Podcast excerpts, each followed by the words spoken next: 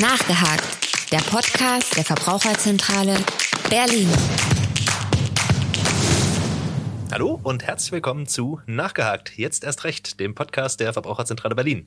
Mein Name ist Henning Kunz und bei mir zu Gast ist heute mal wieder Josephine Frinte, die bei uns als Rechtsberaterin arbeitet. Hallo Josie. Hallo Henning.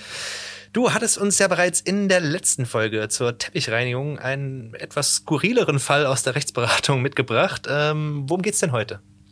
Ja, also skurril geht's auf jeden Fall weiter. Heute werde ich, ähm, genau, heute werde ich über angebliche Modelverträge berichten. Leider haben wir immer wieder VerbraucherInnen in der Beratung, die bei diesem Thema einen rechtlichen Rat benötigen. Okay, Modelverträge klingt jetzt für mich auf den allerersten Blick nicht unbedingt nach einem klassischen Verbraucherrechtsthema, aber ich lasse mich da auch gerne eines Besseren belehren. Genau, also da hast du auf jeden Fall komplett recht. Deshalb, ich würde jetzt erstmal so ein bisschen über den Sachverhalt berichten und dann ist es vielleicht auch ein bisschen einfacher einzuordnen, weshalb es hier auch im Verbraucherrecht ein Thema spielt. Alles klar, ich bin gespannt. Gut, also alles beginnt häufig damit, dass die Passanten auf der Straße angesprochen werden mit der Frage, ob sie nicht Lust hätten, Fotos von sich machen zu lassen, um dann in eine Modelkartei aufgenommen zu werden. Dabei spielt es aber häufig gar keine Rolle, ob die Leute jung sind, alt, äh, alt sind, männlich oder weiblich. Die meisten fühlen sich davon natürlich super geschmeichelt und haben dann da auch mhm. Lust drauf. Sobald die Person also zugestimmt hat, ähm, wird sie dann zu einem sogenannten Casting, ich setze das jetzt mal in Anführungsstrichelchen, in ein Hotel eingeladen. Denn oftmals finden die Castings in größeren Städten verschiedener Regionen Deutschlands in den dafür angemieteten Tagungsräumen statt. Okay, das ist jetzt die übliche Vorgehensweise. Gibt es dann auch noch andere Formen der Kontaktaufnahme? Genau, das hat sich jetzt tatsächlich in den letzten ähm, Jahren auch etwas ins Internet verschoben. Also mittlerweile werden die VerbraucherInnen ähm, häufig auch über die sozialen Medien ähm, auf die Castings aufmerksam. Dort wird dann mit einer kostenlosen Aufnahme in eine Modelkartei geworben. Will man dann an dem Casting teilnehmen, äh, muss man sich online einfach nur anmelden. Man bekommt dann eine Einladung und in der Einladung wird dann wird einem dann mitgeteilt, man hätte das erste Auswahlverfahren, auch wieder Anführungsstrichelchen, mhm. ähm, genau, bestanden. Wie das Auswahl, äh, Auswahlverfahren jetzt jedoch ausgestaltet ist, ist überhaupt nicht nachvollziehbar. Mhm. Äh, man bekommt dann eine Nummer zugewiesen, soll zu einem bestimmten Termin dann in einem Hotel zum Casting erscheinen. Und bei dem Casting treffen, äh, treffen dann die Models aufeinander und es herrscht ein reges Treiben. Es geht Schlag und Schlag und äh, auf Schlag und dann geht's halt los. Okay. Genau. Ähm, die Models werden dann aufgerufen, gehen dann zu den entsprechenden Verantwortlichen, zu dem Castingsgespräch. Und ähm, dann wird neben der kostenlosen Aufnahme in die Modelkartei, um die es ja eigentlich die ganze Zeit ging, mhm. Ähm, auch ein kostenpflichtiger Vertrag vorgelegt. Ah, okay.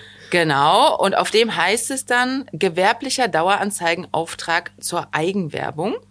Und damit sollen dann natürlich die Chancen für eine spätere Buchung des jeweiligen Models extrem erhöht werden, also verbessert mhm. werden.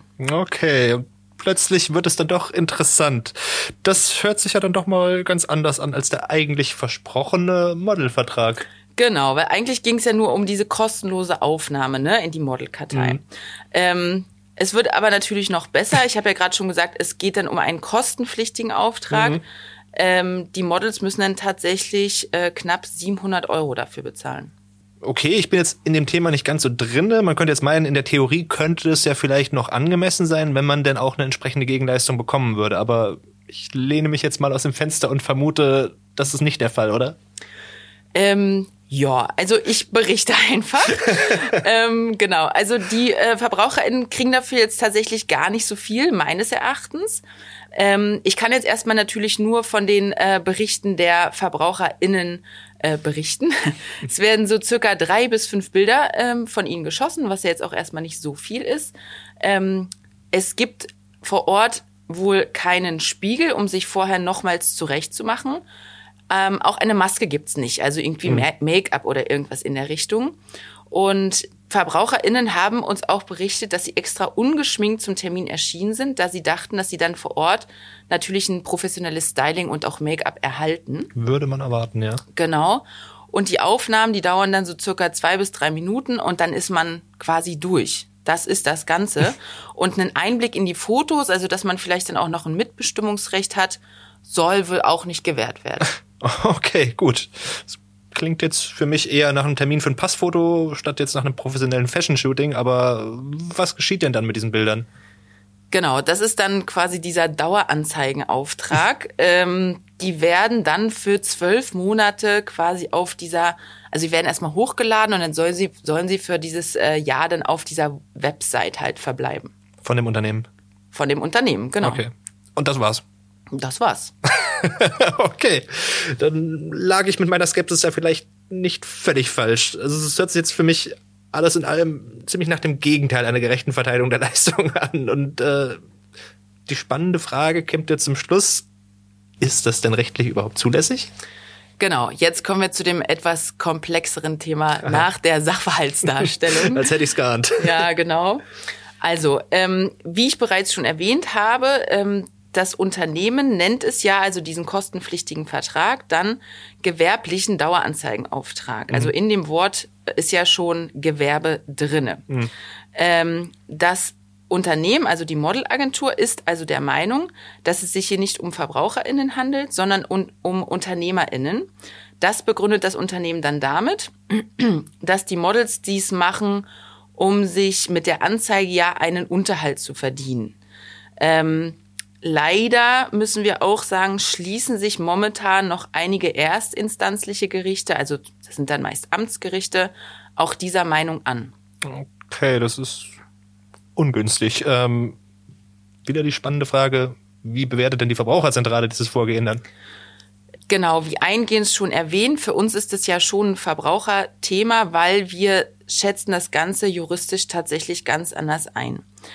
Ähm, jetzt wird's ein bisschen komplizierter, ähm, weil es kommt jetzt zu der Begriffserklärung, also was ist ein Unternehmer oder was ist eine mhm. Unternehmerin?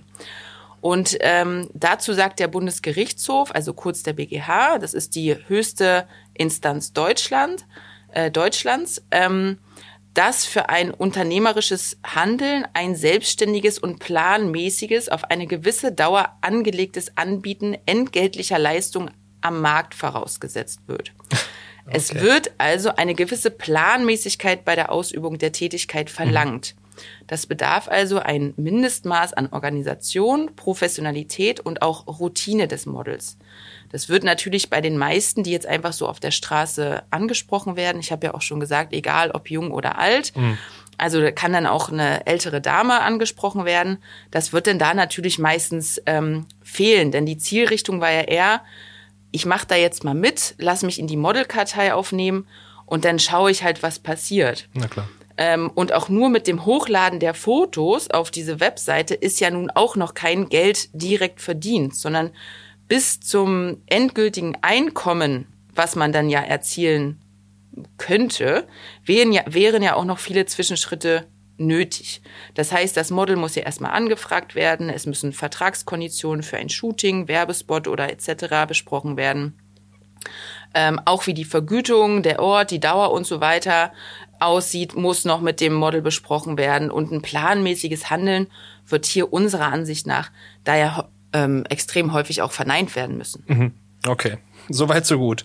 Da scheint ja jetzt noch eine gewisse Uneinigkeit zu herrschen, aber wie genau wirkt sich denn dieser Unterschied, ob jetzt jemand Verbraucher oder Unternehmer ist, am Ende rechtlich aus? Ähm, also diese Einstufung der Models als Unternehmer hätte den äh, ganz großen Vorteil für die Agentur, dass die Agentur kein Widerrufsrecht gewähren müsste. Ah. Ähm, wir wissen ja jetzt bereits, dass man ähm, außer Geschäftsraum Verträge, das wäre hier so ein Vertrag, weil ja der äh, Vertragsschluss in dem Hotel, also außerhalb von einem Büro oder irgendwas zustande mhm. käme äh, oder kommt, ähm, dass man da ja eigentlich, wäre man jetzt, würde man als Verbraucher eingestuft werden, hätte man ja eigentlich 14 Tage Zeit, um den Vertrag wieder rückgängig zu machen. Als Unternehmer hat man diese 14 Tage halt nicht.